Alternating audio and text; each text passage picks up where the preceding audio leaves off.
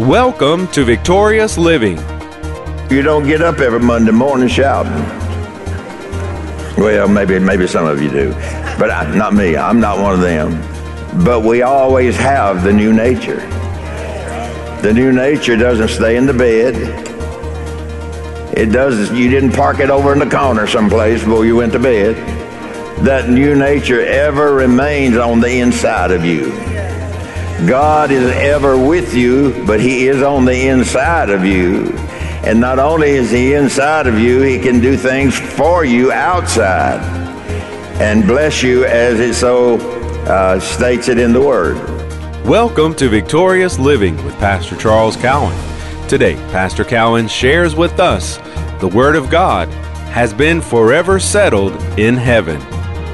We invite you to stay tuned to today's program. If you can't, we invite you to visit our website at victoriousliving.org. There you'll find other audio and video resources to help you in your Christian walk. And now, here's Pastor Cowan as he shares the Word of God has been forever settled in heaven. Yet God abideth in the same place. He's God, always has been God always will be God, and He never changes. And so He's in the same place, faithful. He cannot deny, disown Himself. God is not capable of denying Himself because of His character. His character is made up of the particulars of His name. God is love, and out of love comes all of the characteristics of love, and faith works by those characteristics of love. So, what we have to do is we have to, okay, what are those characteristics? And once we find out what they are, we are to live by them and that energizes the faith that we receive from the Word of God. So we can see, you know, that we don't, you know, I've, like I said earlier, I have people say you need to be preaching something new. Uh, one, one fellow came up to me and said, You need to preach a more sociable gospel. I said, My, The gospel I'm talking about is very sociable. he just talked to anybody that wants to talk to him. So he's very sociable. And so, uh, you know, and I thought, well, okay, whatever. And so, even if we say or feel that living by faith is hard, God will never change his mind. That would be denying himself. So, whatever our feelings are, we cannot attach God to feelings that are not consistent in line with the Word of God. And so, even if we say or feel that living by faith is hard, you probably have heard people say that. I have. You know, this this faith stuff is just hard. It's really hard, and really, it's not. It's not not hard, but they have uh, they've judged it as to be hard or difficult to live by faith. And so, even if we say or feel that living by faith is hard, God will never change his mind because that would be denying himself. So when Jesus died as man's sacrifice, he paid a ransom price for mankind's freedom from the law of the power and power of sin and death. So it does not belong to us. We know all these things, but it, it, the, the law of sin and death does not belong to us who are children of God.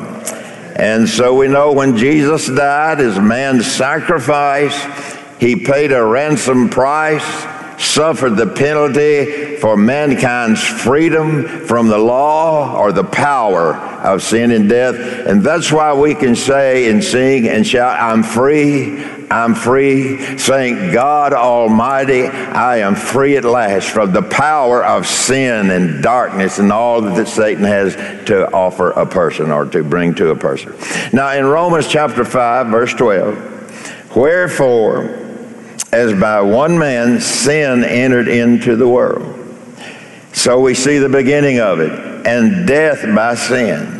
That, that certainly would be spiritual death and could eventually lead to physical death. But he's talking about spiritual death. And so, wherefore, as by one man sin entered into the world, uh, and death by sin.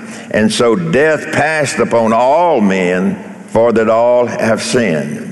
Now, when you stop to think about that, I don't know if you've ever done this or not, but if you, sometimes if you stop to think about that, uh, uh, it may not seem fair that God would judge all of mankind with Adam's sin Yet mankind confirms their sin nature with Adam's sin because they commit sin themselves before it's been washed away by the blood.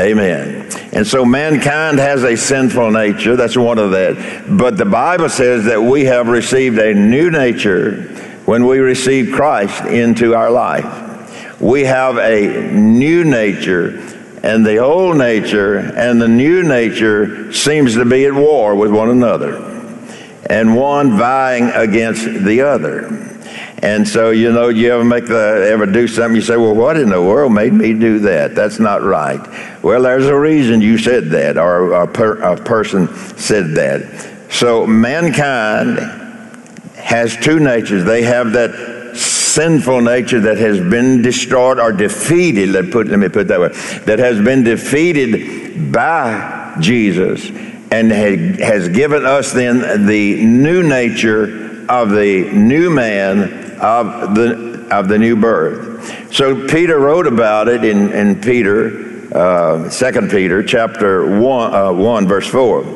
He says, Whereby are given unto us exceeding great and precious promises.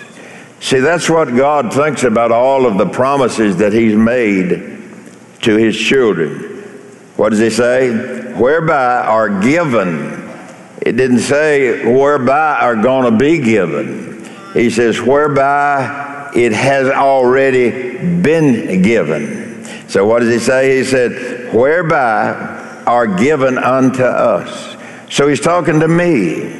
He's talking to you. And God has given us something when we receive Christ, whereby are given unto us exceeding great. He could have just said great, but he said exceeding great, beyond great.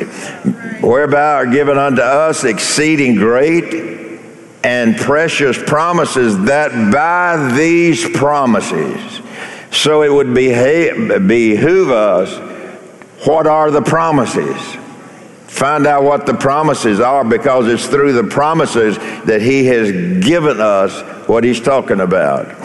So, whereby are given unto us exceeding great and precious promises, that by these promises, that by these you might be partakers of the divine nature. So, you got a new nature when you were born again. But yet, the adversary, we, we, we all, most of us, I suppose all of us, know that, that the old nature wants to uh, supersede again the new nature. But this new nature is greater than the old nature. And so we know that the new nature, let me read it again, whereby are given unto us exceeding great and precious promises. You know, I said yesterday, you know, you don't get up every Monday morning shouting. Well, maybe maybe some of you do, but I, not me. I'm not one of them. You know, I have to make my way from the bedroom to the kitchen table. You know, about a 30 minute trip. And so we know then that uh, we don't always get up shouting, but we always have the new nature. The new nature doesn't stay in the bed.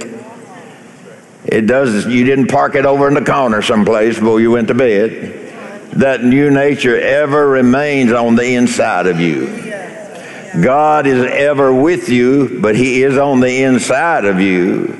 And not only is He inside of you, He can do things for you outside and bless you as it so uh, states it in the Word.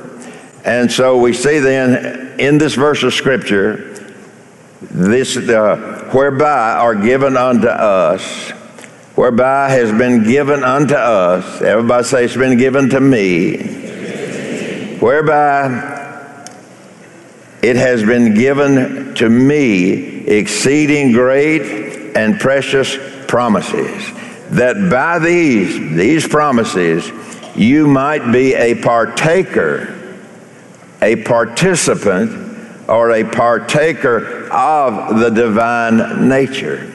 So the divine nature has the life of God, has the light of God, has the power of God. It's in that new nature that's inside of you this morning if you're a Christian. And so you, you may feel like that God's moved. Or you may feel like, you know, when you're calling on God, He's got a sign on His door on vacation. Or be back at one. Some sign. But no, that's not true. We know that, don't we? that God never slumbers, God never sleeps, God is always aware of what's going on, and nothing ever surprises him. And so we can understand then that we have been made a partaker of the divine nature, having escaped through the divine nature, having escaped, what did he say? Having escaped the corruption that is in the world through lust. And so this new nature is made up of the particulars of God's nature. So when I make that statement, what am I talking about? The particulars of this new nature, the particulars of the nature of God, which we have been given when we accepted Christ into our life we have been given a new nature. That by this new nature, we can be made a, uh, you know, the, the, precious promises. So, if the, the, this new nature, let me go back to that. This new nature is made up of the particulars of God's nature. Now, here's the question what, what are those particulars? that is involved in this new nature, in this nature of God. What are the particulars that is involved in the new nature or the nature of God? What are the particulars? Because I need to know that so I can live by that. And if I don't know that, I'm not, you know, I'm not going to probably be very successful in living by the particulars of the new nature. So, can you tell me, and think about it a little bit, can you tell me what are some of the particulars of the new nature that you have, that we have on the inside of us? So, we find it in the book of Galatians. And so, what does that say? You know, come on, talk to me. You know that what? Love, joy, peace, long suffering, gentleness, goodness, faithfulness, meekness, and temperance. Those are particulars of the nature of God.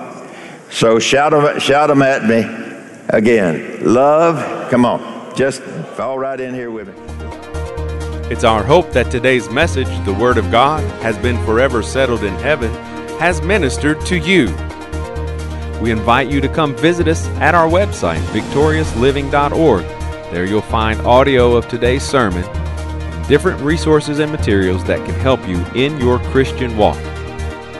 If you would like to request a free CD copy of today's message, you can do that by calling 1 800 842 7896. Again, that number 1 800 842 7896. If you would like to receive a free CD copy of today's message, request 35. Today's special offer number is 35. From Pastor Cowan and the congregation of Faith is the Victory Church, we'll be looking for you next time on Victorious Living.